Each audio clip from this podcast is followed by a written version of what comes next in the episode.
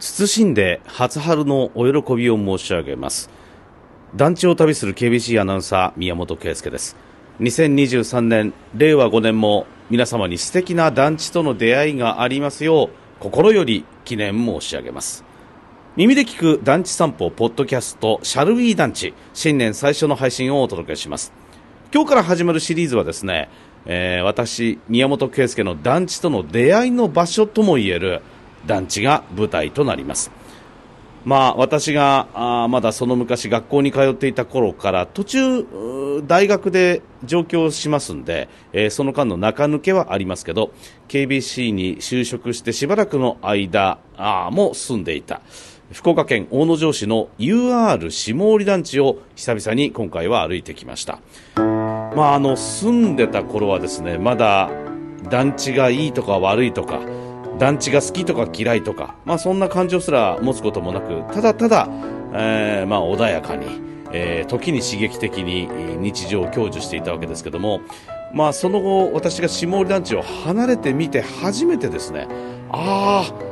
ああの日常というのは特別なものだったんだなと。あの暮らしやすさというのは団地特有のものだったんだなということに気づかされて、まあ、そのことをきっかけに団地の奥深さに傾倒していく、まあ、そのきっかけ団地だったのが UR 下織団地だったということになりますね。で今回はですね、えー私だけではありませんこのおポッドキャスト「シャルウィー団地」ディレクターの有馬君とともに、えー福岡空港を発着する旅客機の轟音を BGM にしながら、えー下織団地をぶらぶら歩いておりますそれではお聞きください何とぞえー福岡県の大野城市です、はい。はいえー西鉄の下大利駅西口におりますはい。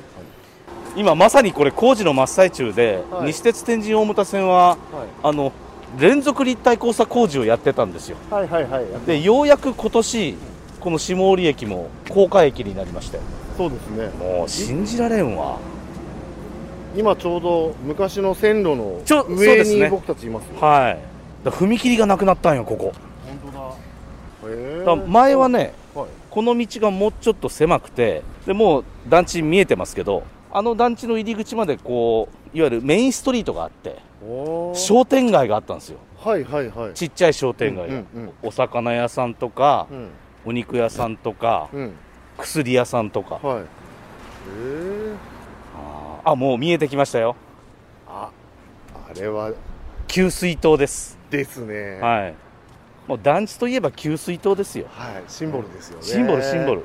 給水塔にね大きく下織団地って書いてますけど給水塔って。はい団地だったらどこでもあるんですか。あのありますお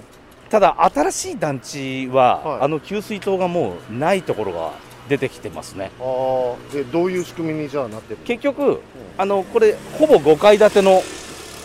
建物ばっかりの団地でしょはでそれよりも高い給水塔を建てて、い。はい。その上に、うん一旦水をポンプで上げるんですよ、はい。はい。であそこからはい。はい。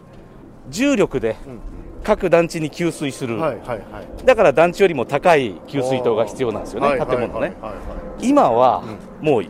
加圧するんですよああなるほどなるほめっちゃ飛行機の音うるさいでしょどそうですねここねうん福岡空港すぐ近くなんではあの通り道なんですよだ NHK の受信料安かったもんあの電波障害があるかもしれないいので、はいはいその分割引きますっていうええそうですそれは下織団地ならではですねそうですちょっと NHK 安く見られるんでへえそうなんだ、はい面もう団地を見るときに白い、うんやっぱり一番最初うん団地のメインエントランスから入りたいじゃないですか、はいはいはい普通はでまさにこの下織団地も駅に一番近いところがはいメインの入り口なんですよ、はいはいはいね、ゲートがあります本当だもうなんかこのゲートワクワクするもんなんかあのーテーマパークのさはいエントランスみたいな感じ しないえディズニーランドの入デり口ィズニーランドの入り口ですすかこれ 本当ですか USJ の入り口ですよこれもほら団地によってこのゲートとか、はいはいはいこういうなんかモニュメントの形も違うのでええ面白いいですねこの下織団地は何でしょうね確かにタイル張りのはいえー柱が4本立っててそうですねなんかでそこにあの旧住宅都市整備公団はのい、風車のマークがついてますこれこれこれこれあそれですこれです今 UR でしょ UR の前身ですよ、へーはい、住宅都市整備公団時代のじゃあ結構もう歴史はすごい古いんですか歴史古いです、ほうほうほえー1975年じゃないかなうそれ入居開始が僕が生まれた 年ですよ有馬君いくつですかえ47ですだから47年選手です よわー下り団地すはごい同級生だねあこれこれえ入り口の時に必ず案内図があります、はいこれを見るとうん団地の全体がどれくらい大きいのか、えー団地の銃刀がどういうふうに並んでいるのか、一目瞭然ですはいはいあの長っ細い形で、はいどう言ったらいいんでしょううんまあゾウリムシゾウリムシですねですよねゾウリムシだあーゾウリムシが一番近いな言われてみたら形ですよねこのもっといいものに例えてほしかった わのこれあのえーっとここに北の表示がありますけど、まあほぼ南北に細長く、はいえー敷地がはいはいある団地、すごい銃刀多いですねこえーっとね一応こはい1号棟からはい47号棟まであります、こここうなんであすよく気がつきましたねこの48ってのもかはいちょっと違う敷地に出っ張ったところに後から作ったんですよあそうなんですかそうこの48号棟ははい分譲です、あこれえ分え譲賃貸じゃないのそうなんだすごいよこれ後で見に行くけどこの48号棟だけはいかっちょいいん だよ、あ後からできたからできたからそうなんだよえーだって47と全然違う場所に付け加えられたよそううになんですよえーただ1号棟から48号棟まであるからうん48建物があるかっていうと、うんここは違うんですよえーどういうことですかこれえーっとうん48ないの3号棟とはい4号棟がはい欠番です、えーあ本当だここ1棟でしょうん隣に2棟があるでしょ、はいでも5棟なんですよ本当だ本当だえなんでですかこれななんでこんなまあだから3と4 3子がなくて5棟さんみたいなもんですよいやいやいやいやもう九州の人しかわからないわけどかんないですけど あの理由あるんですか理由がありますはこれは下織団地ってあうん下織団地ができた時に、はいあの住居表示も行ってるんですよね、はいですからもともとここ東織っていうあたりなんですけど、はい下織団地が開発されて下織団地ができた時にうん住所のうん名前も下織団地になったんですあそうなんですかそうだからへえ各住棟の番号はがい番地なんですよ、ええ福岡県大野城市下織団地1番地には1号棟がありますはあはあはあわかりやすいねはで2番地には2号棟があるんです、いはいはいはいでその隣に銀行があるでしょはいここ3番地なんですよああなるほどそう銀行がじゃあ本当だったら3号棟なんですねそううそうここにもし銃刀が立ってれば3号棟でその隣に幼稚園があるでしょありますありますここ4番地なんですよなるほど なるほどそうでその隣にまた銃刀があってここは5棟なるほど5番地です、はいはいえー、わかりやすいですねそうだから番地地とリンクしてるんですはよあはあはねあなるほどそうということはもう48棟は48番地になってるんですかねそうっすええー、面48白い番地ということは48-2の46棟あるわけだねああ結構多いですねそうですそうです福岡県内でも多い方ですか結構多い方ですね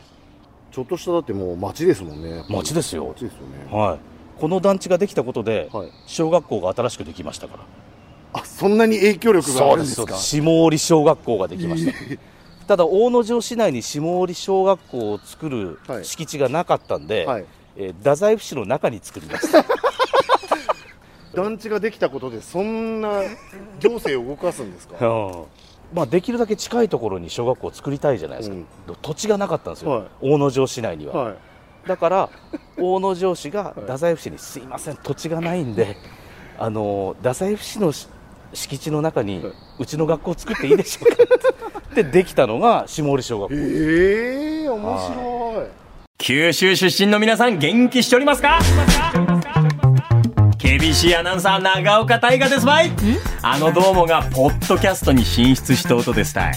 毎週テーマ崩壊尺破綻と相変わらずですけんですねどうもラジオのポッドキャストは毎週金曜深夜1時頃に配信たい耳の穴かっぽじってよーっと聞いちゃってんねねえねえ大河無理してるよねそげなこと半ばにいやそれたいやめろてえ聞いてねはいでこれはい南北にん長い敷地に、はいまあ、整然と銃刀が並んでるわけですよね、うんうんでまあ基本的にはうん南に向いてた方がいいわけですから、はいまあ、仲良くうんうん南向きの銃刀が並んでるわけです、はいはいはいはいところがこの1頭と2頭だけ本当だね垂直だ垂直っていうかそのいわゆる南北軸の方向に立ってるわけです、うんうんうだんから窓を開けると西か東なわけですうんよはいじゃあどうするかあー日当たり悪いですよねまあ南のベランダよりは悪いですよね悪いですねでここだけ条件悪いじゃないですかはいでちょちょっと見てみましょうよどうなってるか本多分こここういう風に立てざるを得なかったのは当だはいまあ駅に向かってメインエントランスがあるんでここがなんか団地がここから始まりますよっていうなるほどなるほこどともあったと思うし目印かは横にほらあの人が集まるちょ一番の中心地なんで、いはいはいお店があったりとかうん集会所があったりとかするんで、はいその敷地を確保するために、はいまあ、縦にせざるを得なかったと思うんですよ。ああなるほどうん、そっか同じように東西軸にしちゃうとそういう広場広場がない取れないんですねそうそうそうそうなるほどなるほどそうだけどそうなるとここに住んでる人はほら不満があるでしょうん、やっぱり日当たり問題はそうです絶対ちょっと飛行機待とうかすごいですね飛行機こんなだけに通るんですかだけ NHK が安いよいやそれそれ以外でもなんかもう安くしてほしいですよこんだけ通るとあのねは住んだらそんなに気にならない ですい慣れるななれるんですか慣れる慣れるこんなに通ってすごいなああただね窓開けてたらテレビのボリューム聞こえんやったことあったねやっぱそれだけ音すごいんだ今これ2号棟を下から見上げてますけど、はい今見上げてるはい方向のベランダがついてますよねはいついてますよこれって東向き東向きですよねなんですようん、はい東にはいベランダがついてますはいはいはいはいじゃあ西も見に行きましょうかああ西はいもうぐるっと回ってね普通はベランダってひ一つしかついてないでしょそうです南の方にしか南だけなんですねこっちはうん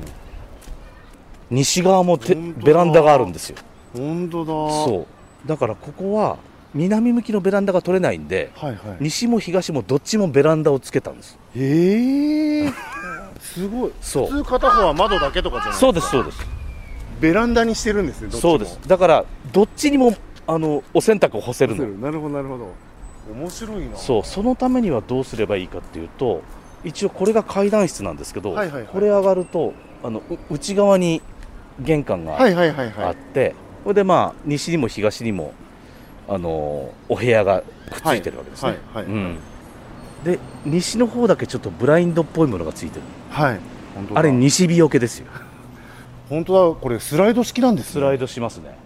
取り外しもできますああそうなんだ、はいすごいこれじゃあ東側にはついてないんじゃないついてないですすついてないです